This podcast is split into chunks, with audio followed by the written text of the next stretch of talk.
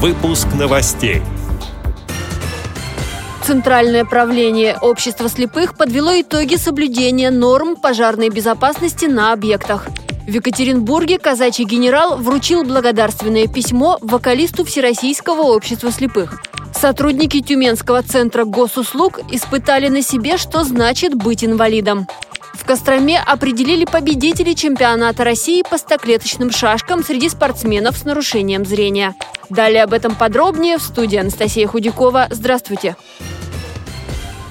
Центральное правление Всероссийского общества слепых подвело итоги соблюдения норм охраны труда и пожарной безопасности на предприятиях, учреждениях и в организациях за минувший год. Тогда было зарегистрировано 7 случаев травмирования персонала на шести предприятиях. Причины, как сообщает пресс-служба общества, в основном грубые нарушения технологического процесса и инструкций по охране труда, отсутствие должного контроля со стороны начальников подразделений и мастеров, нерегулярное проведение инструктажа работающих. Для предотвращения подобных ситуаций Центральное правление поручило принять все меры по сокращению случаев травматизма, усилить контроль за техническим состоянием зданий и сооружений, а также следить за состоянием пожарной и охранной сигнализаций.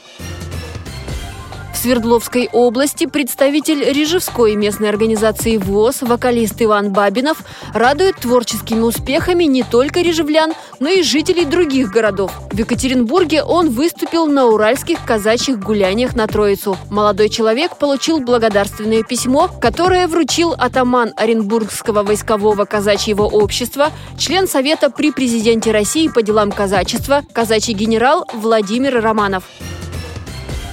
В Тюмени сотрудники Центра услуг «Мои документы» решили испытать на себе, что значит быть инвалидом и таким образом усовершенствовать обслуживание посетителей, сообщает информационное агентство «Тюменская линия». Там провели эксперимент по проверке доступной среды. Для этого администратор центра примерил костюм «Герд» и самостоятельно передвигался по помещению. Костюмы производства Великобритании используют для моделирования возрастных изменений. Комплект состоит из специальных нарукавников, наколенников, датчиков, обуви, особых очков и наушников. В комплексе детали имитируют глаукому, потерю высокой частоты слуха, тугоподвижность суставов, ограничивают подвижность головы и снижают координацию.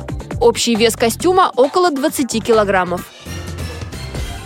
В Костроме завершился личный чемпионат России по стоклеточным шашкам среди спортсменов с нарушением зрения. Чемпионом России этого года стал молодой 17-летний кандидат в мастера спорта из Ярославской области Иван Смруков. Второе место, как и в прошлом году, занял опытный кандидат в мастера спорта Александр Колосков из Тверской области. Замкнул призовую тройку многократный победитель и призер соревнований по стоклеточным шашкам среди спортсменов с нарушением зрения всероссийского и международного уровня уровня, мастер спорта Денис Малеев из Курской области. По итогам чемпионата победитель и серебряный призер выполнили норматив мастера спорта. Турнир проходил при поддержке фонда президентских грантов.